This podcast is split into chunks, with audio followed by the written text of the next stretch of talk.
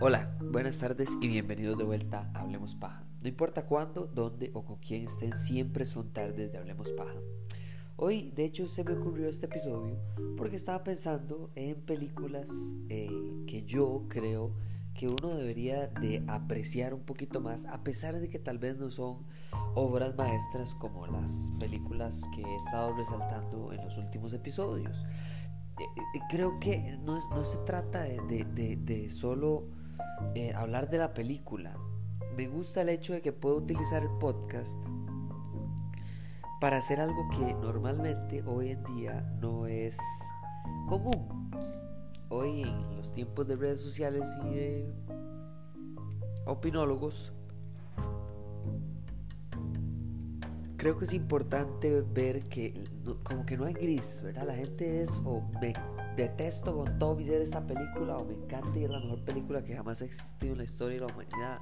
Y como que no hay gris, ¿verdad? O sea, no hay gris. O sea, o, me gustó Suicide Squad, bueno, Escuadrón Suicida, o lo detesté es la peor película que jamás existió. O me gustó La Liga de la Justicia, eh, la nueva versión del Snyder Cut, o eso es la estupidez es la peor reinversión de dinero que jamás existió en el mundo. O, ¿me entiendes? O sea, como que no hay, no hay gris. O sea, eh, ¿desde cuándo no vivimos en un mundo gris? Y por supuesto que los titulares son los que llaman la atención y bla, bla, bla. Pero, pero yo quiero hablar de específicamente un personaje. ¿Y por qué digo personaje? Digo personaje porque no tiene que ver con... Eh, las películas específicamente, tiene que ver con el personaje dentro de las películas. Y estoy hablando de Spider-Man, el de Andrew Garfield. Estoy hablando de Spider-Man de Andrew Garfield específicamente porque las dos películas de The Amazing Spider-Man, o el increíble el hombre araña, eh, eh, eh, no, son las mejores películas de la humanidad. Estamos claros que tienen muchas falencias en los villanos, la cantidad de villanos, el uso de los villanos, el guion, ¿verdad? Un poco el argumento, etcétera. O sea, pues, y, es muy fácil y, creo que esa es la razón por la que estoy haciendo, porque ese universo de Spider-Man creo que es el, el universo de qué pudo ser, ¿verdad? Porque el de Raimi todavía uno siente que, bueno, tuvo su gran brillo, tuvo su gran momento eh, pero no estaba en el momento históricamente correcto para, para crecer, para seguir hacia adelante. Y Tom Holland es un vengador, entonces tiene todas las ventajas, comodidades y beneficios de ser un vengador, de existir básicamente en una época dorada de Marvel, donde obviamente es casi imposible, tiene que ser absoluta basura para que no quisieran hacer a Spider-Man y en realidad lo hicieron sumamente bien, con mucho respeto y de una manera muy muy bien. muy bien hecha, digamos, muy bien construida. Eh, en cambio, aquí llega eh, el 2014 y el 2016, eh, perdón, el 2012 y el 2014. me acuerdo perfectamente porque en el 2012 se suponía que acaba, se acababa el mundo y no se acabó el mundo, sino que salió una versión de Spider-Man que me gustó mucho. Tal vez no, no sé si será el Peter Parker, creo que sí es el peor Peter Parker, pero creo que es el mejor hombre araña. ¿Y por qué diferencio eso? Quiero diferenciarlo porque es muy fácil, es muy fácil eh, eh, patear, odiar, eh, criticar y montarse, ¿verdad? montarse en el carro y en la popularidad de odiar algo. De atacar o criticar algo. Creo que es muy fácil agarrar y decir, ah, Transformers, a todo el mundo lo odia, entonces yo también lo voy a odiar ah, no sé, digamos que tal película de Harry Potter, como todo el mundo odia ese personaje de Harry Potter, tal película de Harry Potter, ah, yo también la voy a odiar. O etcétera, ¿verdad? Entonces creo que me, me, me, me gusta porque veo esta versión de Spider-Man y, y, tengo tanto respeto hacia él, hacia Andrew, hacia Andrew Garfield y también hacia la manera en que él con muy poquito o casi nada agarró y pudo hacer mucho y pudo desarrollar más de lo que yo y muchas otras personas pensaban que iba a poderse lograr con eh, el hombre araña en un universo. Ni siquiera le llamemos universo llamémosle un una serie de películas que suponía que iban a ser más de dos pero pero una serie de películas que los los productores de las películas estaban más involucrados en, crear juguetes y en, lo que rodeaba la película que en la película en sí misma, ¿verdad? O sea, como que había mucho que, no se logró. Y creo que Andrew Garfield es la mejor manera de explicarlo, porque a pesar de eh, la película, a pesar de los villanos, a pesar de los problemas, a pesar de eh, que claramente él no parecía de la edad que estaba actuando ser, a pesar de muchas, muchas, muchas, muchas falencias, siento que Andrew Garfield brilló como hombre araña. Yo como, como verdadero niño de los noventas que creció con el hombre araña de la versión animada y una versión que, me gustó mucho y como alguien que leyó, bueno, lee cómics, pero antes leía mucho más, eh, tengo mucho respeto por, por el, la manera en la que esta serie de dos películas, digamos, estas dos películas, eh, retratan al hombre araña como personaje. Porque si uno lo entiende, hay que, hay que ver que esta película toma una decisión diferente al Spider-Man de, de Raimi, ¿verdad? Que es el primero, el, inicial, eh, y a el de Tom Holland que es que esos dos tienen como una como una montaña rusa más similar a un electrocardiograma que a una montaña rusa más simple. ¿A qué me refiero con un electrocardiograma? Pensemos en Sam Raimi. O sea, él empieza en un mal momento, después tiene un buen momento, después tiene otro mal momento, después tiene otro buen momento, después tiene otro mal momento, y ahí va, para arriba, para arriba, eh, eh, Tom Holland también, ¿verdad? Conoce a su superhéroe favorito, después le va mal. Después eh, se hace amigo del superhéroe favorito, después el superhéroe favorito lo regaña y le quita el, traje que le dio. Después de que te ataque, te y ahí va para arriba, ¿verdad? Es casi como ping pong, va de un lado para el otro.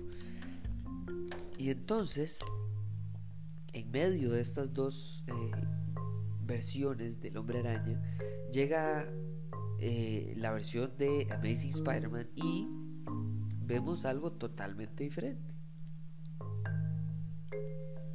Empezamos con el superhéroe están subiendo o escalando o casi que catapultándose al punto más alto de, su aparente vida hasta el momento, ¿verdad? Cuando él está como perdido, como, introvertido, como en su mundo y bueno, este, recibe poderes accidentalmente, eh, puede vengarse o, atacar de vuelta, responderle al, al bully que estuvieron, estuvo molestándolo durante toda la vida en el colegio. Además de eso, consigue la, consigue la novia de sus sueños. O sea, eh, eh, está en un momento enorme, altísimo, de gran felicidad. O sea, cuando está aprendiendo, por cierto, a, a usar sus poderes es una felicidad, una contentera.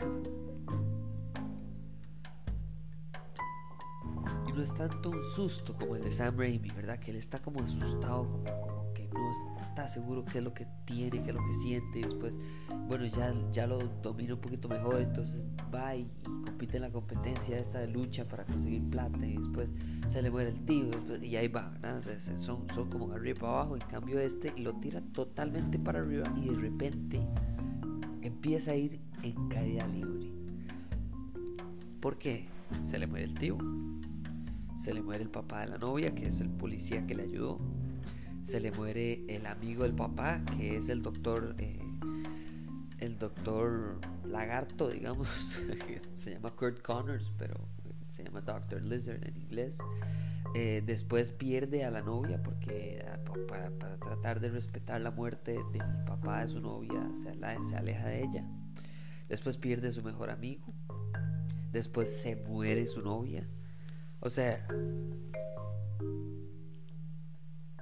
entendamos aquí la caída libre de este, de este personaje que lo que están haciendo es ponerlo en un punto alto para que veamos lo larga que es la caída que le están haciendo a este personaje. Creo que me gusta mucho con la frase que le dice Tom Holland a, a Tony Stark cuando está hablando de, de, de, qué es ser eh, el hombre araña para él. Eh, y la frase me gusta mucho.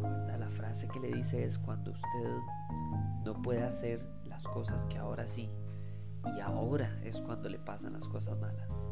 Es porque es su culpa. ¿verdad? O sea, si usted antes no tenía poderes pero no tenía problemas y ahora que tiene poderes tiene problemas es porque usted no está utilizando sus problemas debidamente, usted tiene una responsabilidad.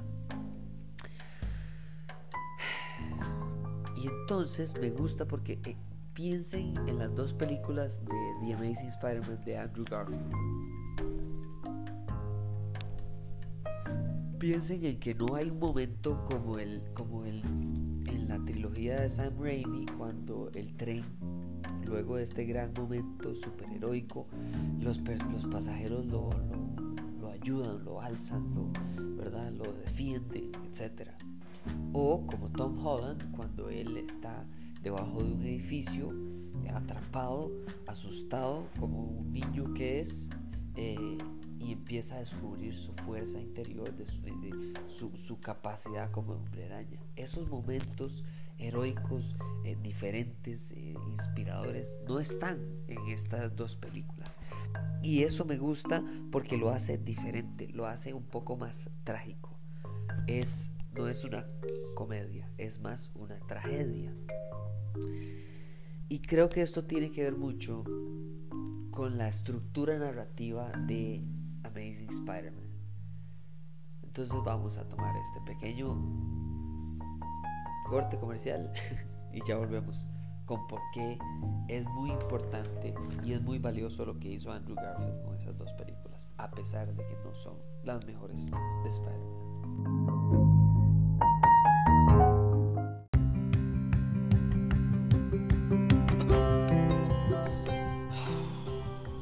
Creo que específicamente pensemos en las escenas de estas dos películas de Amazing Spider-Man, en estas siguientes escenas. La escena, cualquier escena en las que está hablando con la tía May, las escenas donde está hablando con el capitán Stacy, el papá de Gwen Stacy, escenas donde está hablando con Gwen Stacy, escenas donde está hablando con Harry Osborn antes de que se vuelva malo. Bueno, antes de que haga el experimento y, se vuelva malo. Y específicamente en la muerte incluso de Gwen Stacy, cuando ella se muere. Creo que son escenas donde uno tiene que verdaderamente valorar la actuación por encima del guion y no el guion por encima de la actuación porque me gusta que con lo que tiene, con esos pequeños momentos que se escapan en el guion, Andrew Garfield le da peso y le da eh, peso emocional específicamente a la película. Me gusta que, son momentos donde uno entiende que el mundo, la vida, el universo, las responsabilidades, eh, los villanos, el, mundo en general está tratando de romper al hombre araña, de vencer al hombre araña emocionalmente psicológicamente. Me gusta que después de la muerte, él se pierde, se rinde, se esconde. Y que encuentra la fuerza eh, en uno de los momentos, en uno de mis momentos favoritos, favoritos de cualquier película de superhéroes de la historia. Me, encanta el uso el guion, el uso en la historia, el uso en el romanticismo, el uso en el personaje, en el crecimiento, en el conocimiento del hombre araña, del discurso de graduación de su novia, que ya está muerta, por cierto, Gwen Stacy. Y es tanto así que se los voy a tratar de traducir. Tengo el, discurso acá, la versión escrita en inglés. Entonces, si me disculpan por la traducción, voy a eh, intentar decirla en español para que entendamos el peso de por qué Andrew Garfield es tan buen hombre araña en películas que no son buenas películas del hombre araña o que no son las mejores películas del hombre araña. Es muy fácil, abro comillas eh, para el discurso de muy fácil sentirse esperanzado en un hermoso día como hoy. Pero no van a ser todos así. Van a haber días muy oscuros donde vamos a sentirnos total y absolutamente solos. Ahí es cuando necesitamos la esperanza, más que nunca. Así que tienen que prometerme que ustedes van a poder mantener la esperanza, mantenerla viva, porque tenemos que ser más grandes que nuestros sufrimientos. Mi deseo para ti es que te conviertas en esperanza, porque la gente necesita eso. Y aún así, si fallamos en el intento, ¿qué mejor manera hay para vivir un extracto del discurso. El discurso es más largo que solo eso. Pero es el extracto que quise traducirles, que quise leerles para este episodio. Porque lo que más me gusta no es solo que ese discurso sea post-mortem, ¿verdad? Bueno, perdón, pre-mortem. Eh, para ella, por supuesto, pero post-mortem para Peter, que no pudo escuchar el discurso ya que no había llegado a la en ese momento. Y que lo escucha solamente después, una vez que esté grabado ya ella murió.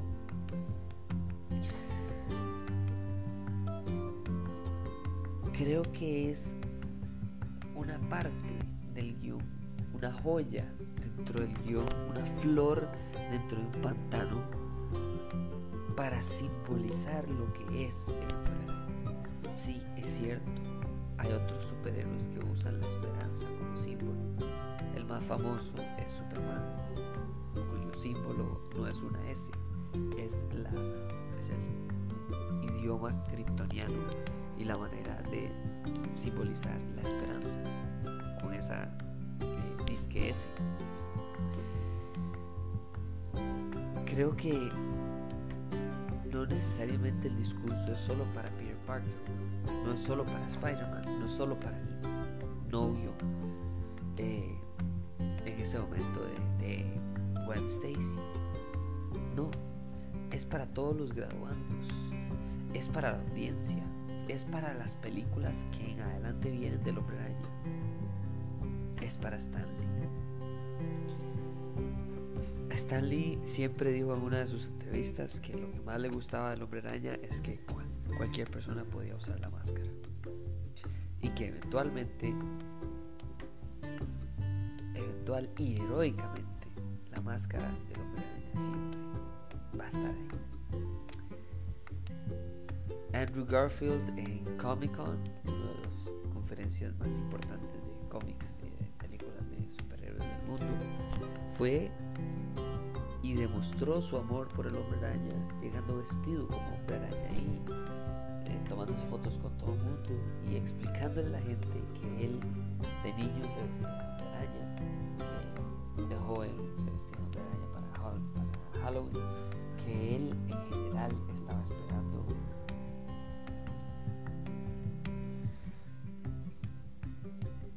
estaba esperando algo esta película y estas dos películas, creo que eso es lo que estaban tratando de llegar a hacer. Y creo que lo logran bien por partes, no en su conjunto o no en completo. ¿Verdad? ¿Y a qué me refiero con eso? Creo que las películas de The Amazing Spider-Man o El tienen que ver con la esperanza. Tienen que ver con alguien que está en lo más alto y en lo mejor de su vida y de repente le dan estos poderes y lo que él no se da cuenta es que no son eh, no son ventajas, son deberes, son responsabilidades. Y tal vez uno no puede con todas, pero tiene que esforzarse por los que sí por los que sí son más fáciles. Entonces, me gusta que la película, las películas, perdón, las dos, tomen a un personaje, lo lleven por este gran calle la amargura, este sufrimiento, esta crítica, esta crisis, y pueda volver a ver a la persona que lo, o sea, que lo atacó, que lo envió, que lo dañó, que lo, que no sabe por lo que está pasando incluso, y tener compasión por esa persona, ser esperanza, como dice Gwen Stacy. No se trata solo de lo que se puede hacer, sino de lo que se debe hacer. Es increíble ver a Spider-Man en estas películas ser una versión muy, muy correcta, muy, muy eh, distinta a la de Raimi, por cierto, pero también con mucho respeto por el personaje. Yo creo que Andrew Garfield merece un poco más de nuestro respeto, de nuestra calidad, de nuestro aprecio hacia el personaje que en esas dos películas. Porque el mensaje de esas dos películas, con Spider-Man específicamente, es que el hombre araña es todos nosotros. Porque hay que entender y apreciar los buenos momentos. Llámense 1, 2, 12, 19 partidos, lo que sea. Y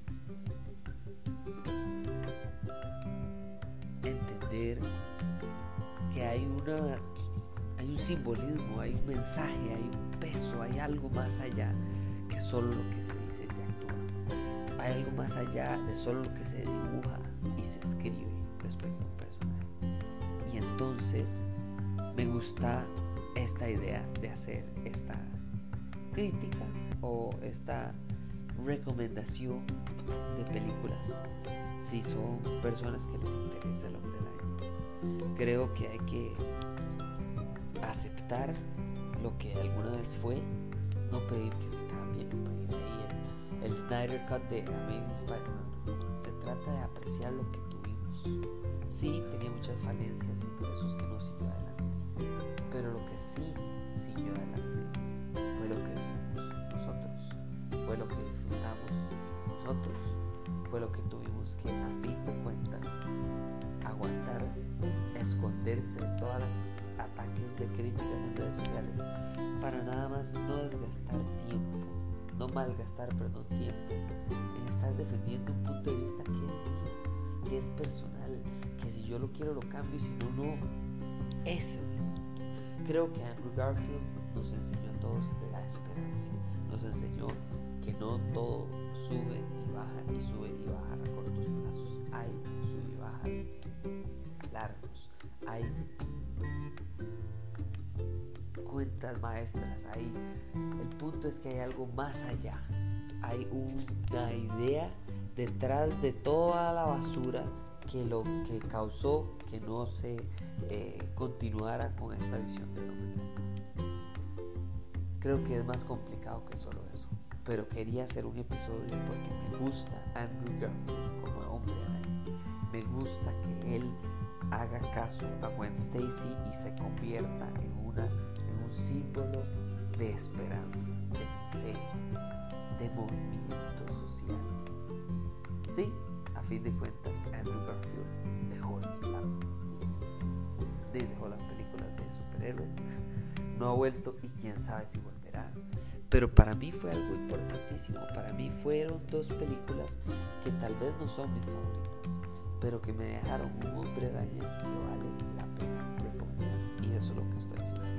Demasiadas gracias por escuchar este episodio, por seguirme en redes sociales, en Twitter e Instagram como Hablemos Baja CR. Ojalá les guste este episodio muchísimo más que se vienen de de más películas y demás. Ojalá eh, me escriban, compartan a todo el mundo este episodio o algún otro que le haya apasionado bastante y nos hablamos en la próxima. Muchas gracias.